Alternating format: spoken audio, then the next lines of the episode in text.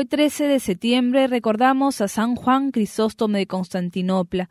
Su nombre Juan fue acompañado tres siglos después de su muerte por el apelativo de Crisóstomo, que significa boca de oro en reflejo de su gran don de oratoria. Nació en Antioquía de Siria alrededor del año 347.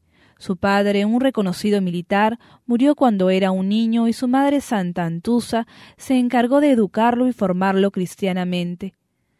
Cuando era adolescente le consiguió un maestro de oratoria que lo preparó para dar discursos en las plazas, pero Juan prefirió dedicarse a la vida monacal. Cuando su madre murió se fue de monje al desierto, donde estuvo seis años rezando, haciendo penitencia y estudiando la Biblia. Sin embargo, la vida que llevaba en el monasterio fue demasiado fuerte para su débil salud, y sus superiores lo enviaron a Antioquía para que sirviera como sacerdote. Antioquía tenía en ese momento cerca de cien mil cristianos, los cuales en su mayoría no eran muy piadosos. Ante la necesidad de revivir la fe, Juan empezó a dar discursos dominicales. Pero estos conmovieron tanto a la gente que en poco tiempo empezó a darlos tres días a la semana e incluso varias veces al día. Los templos donde predicaban se llenaban rápidamente, puesto que los temas escogidos y la entonación de su voz impresionaban a todos los que lo escuchaban. Sus sermones están coleccionados en trece volúmenes que maravillan por su belleza y amor sincero a Dios. El pueblo le escuchaba emocionado y de pronto estallaba en caluroso aplauso o en estrepitoso llanto, el cual se volvía colectivo e incontenible.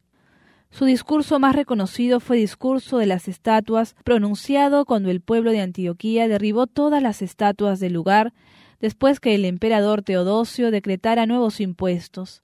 En el año 398 fue nombrado arzobispo de Constantinopla y posicionado de su cargo decidió regalar todas las pertenencias del palacio arzobispal a los más pobres, empezando una vida de exigencia y ascética para los religiosos y sacerdotes del lugar. Lastimosamente su exigencia no le gustó a muchas personas, quienes lo acusaron de gastar los bienes de la arquidiócesis.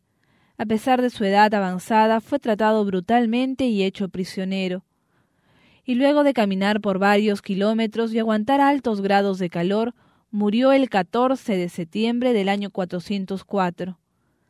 Al año siguiente el cadáver del santo fue llevado solemnemente a Constantinopla y todo el pueblo, precedido por las más altas autoridades, salió a recibirlo cantando y rezando. El Papa San Pío X nombró a San Juan Crisóstomo como patrono de todos los predicadores católicos del mundo.